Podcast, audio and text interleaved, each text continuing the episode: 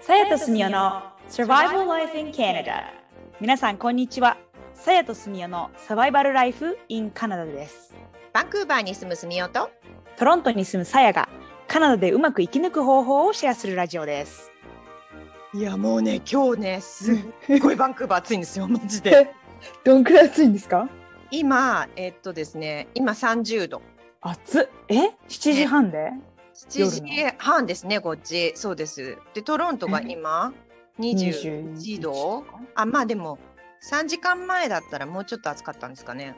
もうちょっとだけねでも今日なんかそこまで超暑いって感じではなかったかなあでも天気は良かったけどトロントやっぱ来週暑いですよえ嘘あれね今週か今週の後半結構暑いですよあやば暑い来週ちょっとなんか雷雨的な、あ本当だあのねカナダ人がよく言うんですけど、カナダ人ってうん世界で一番天気の話をする国の人だ自分のことたちを言ってるんですよ。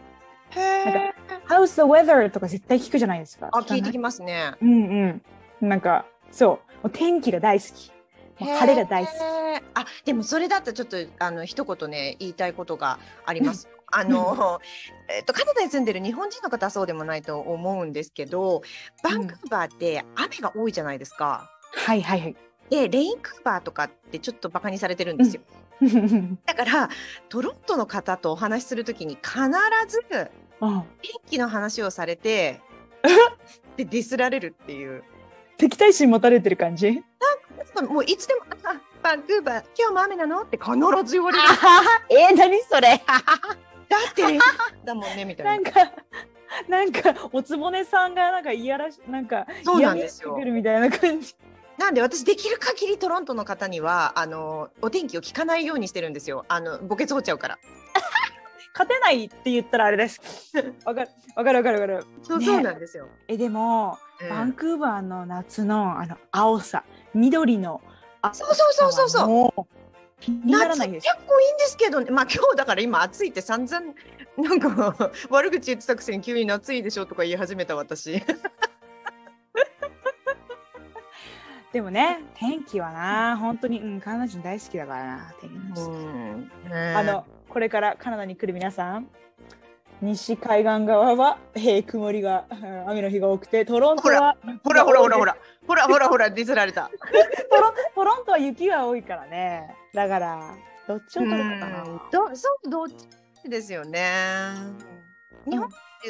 と比べたらやっぱり日差しが強いし暑なん体感温度が違いますよね。20度とかって言ったら日本だったらあ涼しいじゃんって思いがちですけどうんカナダの20度って結構暑いですもんね。暑い暑い普通に T シャツウェザーでそうそうそうなんですよ。だからやっぱみんな T シャツに短パンの人たちばっかりですよね。そうそれがなんか冬まで続いてて冬でそうそう冬そうまでも T シャツに短パンの人とかいますよね。小学生の男子かって感じじゃないですかあ。ねそうですよね。うん、そうなんですよ。カナダのファッションって言ったら T シャツに短パンみたいな中ね。心短パンですよ、皆さんね、基本は。ねそうね。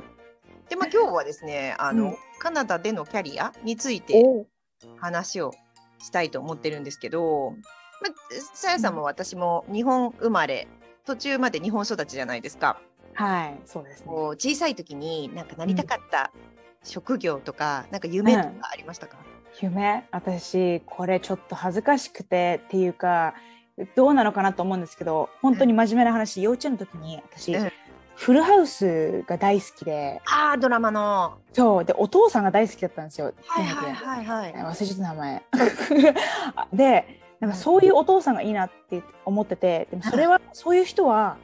多分日本にはいないなっていうのになんか気づいたのかわかんないけど気づいてはないと思う。でなんかアメリカ人のなんか奥さんになりたいみたいなことを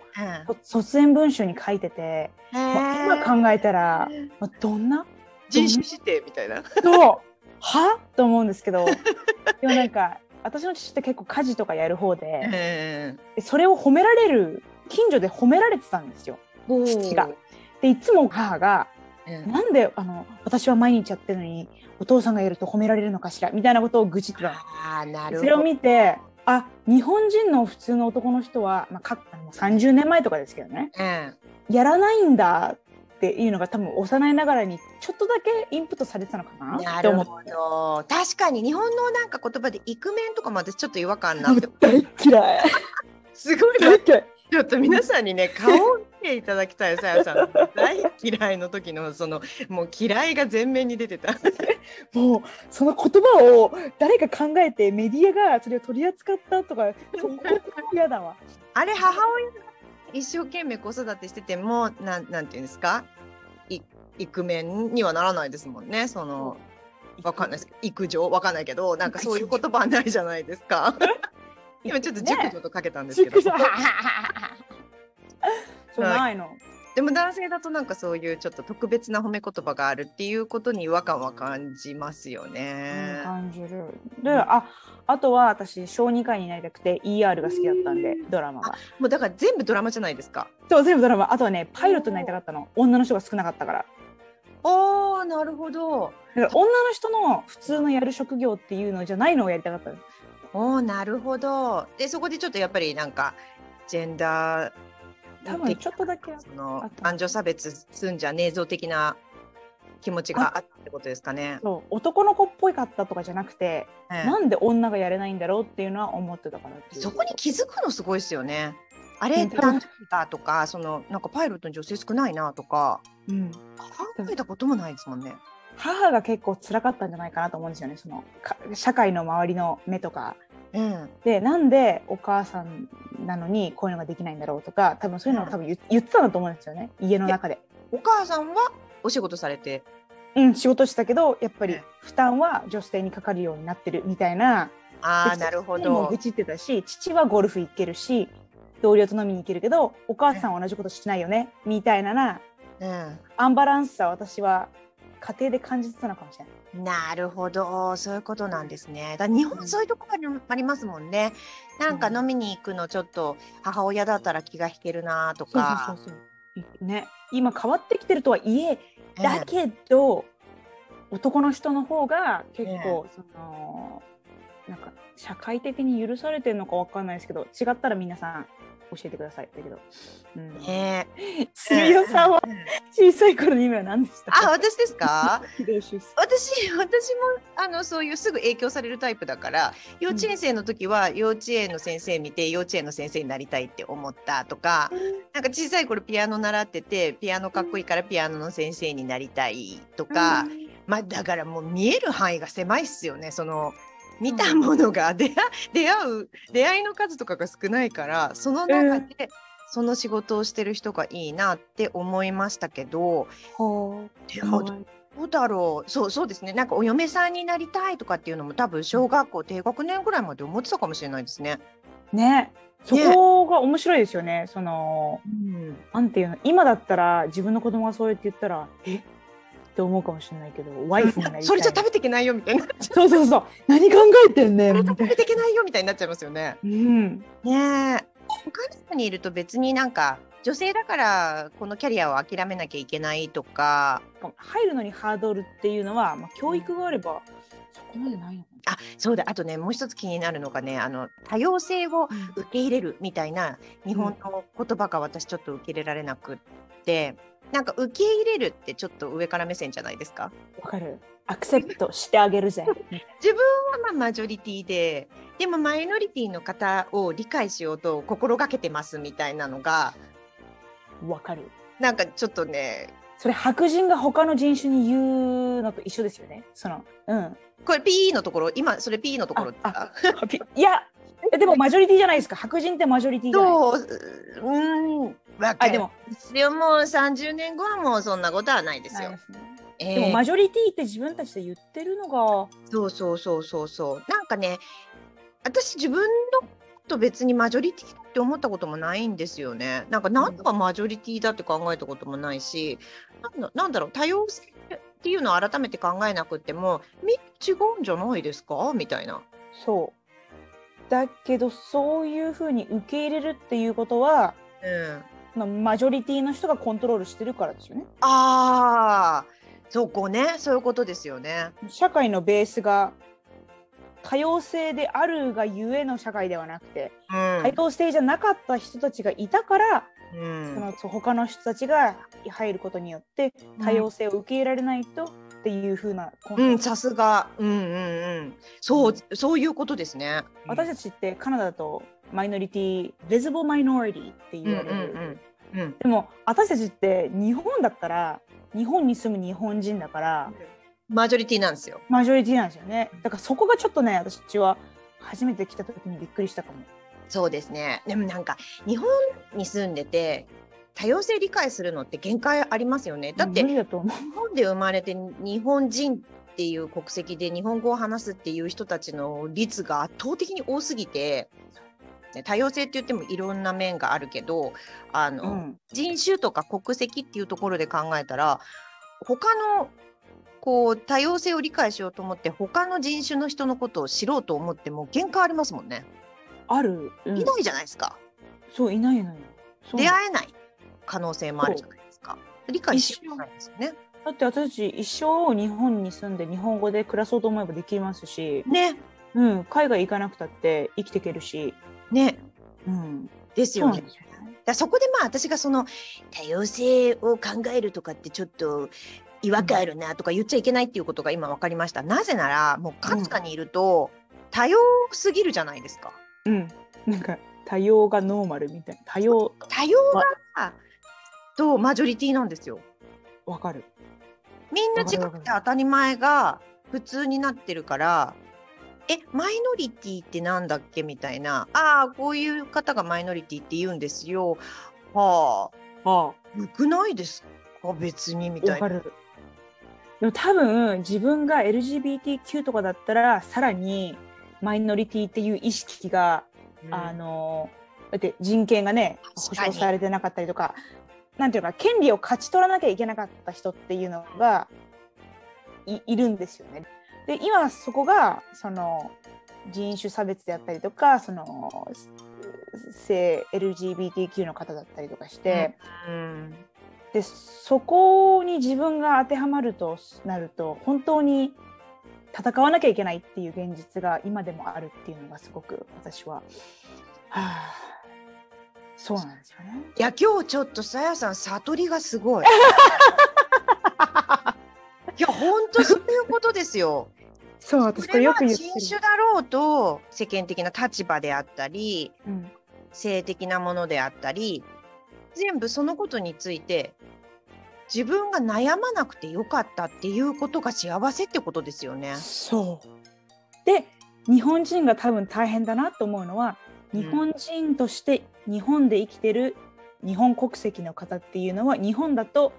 あのそりゃね格差とかありますけど、で生活できてるけど。カナダに来ると英語が不自由だとうか、ん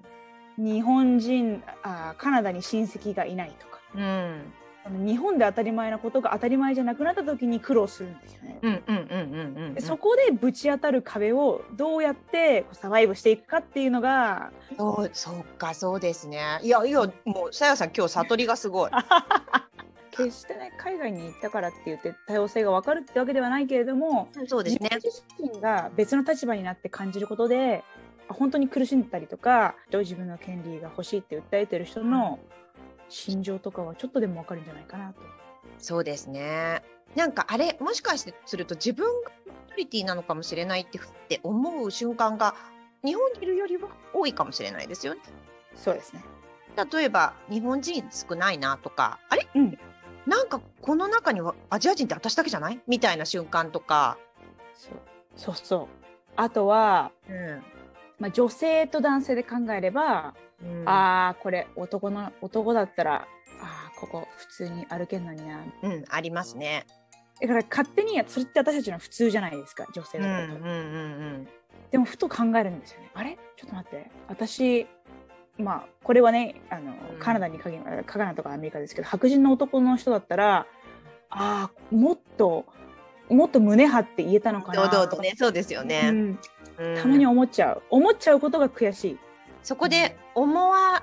ないで済んだ回数とかが多かった私たちは幸せってことですよね。そう幸せそうそうそうそうそう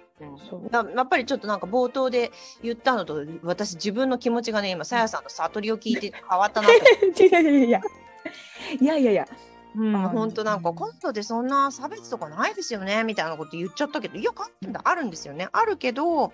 でも自分がそれに動じないでいられるっていう環境が用意されてるかもしれないですよね。そうそううそうそうそう窮屈ではないからそう私まあみまあせやさんもそうだと思うんですけどやっぱりこっちカナダに来たばっかりの時カルチャーショックとかあるじゃないですか。でそこでどう思うかだと思うんですよね。でその時にうわこんなはずじゃなかったとかうわ差別を受けたうわやだとかってなっちゃったら本当それこそ長くいられないと思うんですけどうんそこでなんかああまあそういう言われ方をする時もあるよねとかああまあそういう人もいるよねとか、じゃあなんでこの人たちはアジア人こういう、うん、そうこういうこと考思うえのか方にななっちゃうんだろうとかねそういう歴史的な背景とかその方のバックグラウンドとかを知っていくとあそりゃそうだよねって思えるようになるっそうそうそうてありますよね。うん、でそれを知れば知るほどまあ別にステレオタイプってこうレッテルを貼るわけじゃないけど、うんこういう雰囲気の方だからこういう言い方は避けようとかこういそうそうう話題は避けようとかっていうふうにうん自分で学んで、うんあの話し方とかも工夫できるようになってきますもそんうね。そうそうそううんうんでそこもしが本大当事にうんそうそう本当にやばいやつだったらもう本当にこれは違うんだよって言えるような勇気とかもね、うんうんうんうん、そうですね。あのうん、持ってるかもしれないしでもまあ難しいですねあの私あのブラック・ライブスマターがあったじゃないですか2020年ありましたね。うあん。の時にめっちゃ学んだんですよなんかその、う差別は何かみたいなそこで私もドキュメンタリーとか見ましたもん、その時期。やっぱすごいですよねみんな教育、うん、うん見ました。インディジネスのも見たし、そうですんね。先住民のね、やっぱりなんか自分が疑問に思ったことはしっかり調べて自分なりに学習するって大事ですよね。すごい大事あこういうバックグウンラウンドがあるからこういう風になって私は勘違いしてたんだっていうことをしっかり受け入れる。そうそうそうそうそうそうだって別に何も恥ずかしいことじゃないですからね、うんねそうですよね。学ぶっていいことってうことーんなんか、なんだ今度、ちょっと悟りが連続で続いてた。真面目な話で、今日は。ちょっと真面目みたいな感じですね。ねえ、じゃ、ちょっとここで、ちょっとラップ挟みますか。あ、OK。え、何のラップがいいあ、ちょっと待って、あ、ちょっと恥ずかしいじ。ゃあラップコーナー入れましょうよ。 OK。ね OK。ちょっと待ってね。え、それってなんか、今日の気分みたいなのラップでいけるんですか。え、へいみんな、聞いてるかい私はか貝を食べたか い。あの、ダメだ恥ずかしい。あと、ちょっと、ちょっと失敗しちゃった。なんか、そこで、私が、うん、うんとか、ちょっとこう、気だるく挟むのがいいわけですよね。 OK。へいみなさん、今日頑張ってる、邪魔、私私が邪魔。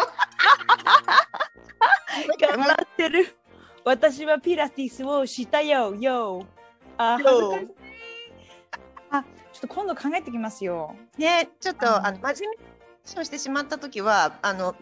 罰ゲームかわかんないけどあラップっていう OK。私全然ラップできないから、うんあの常にあのさやさんを陥れて真面目な話をさせてラップに持ってくっていう風に頑張ります。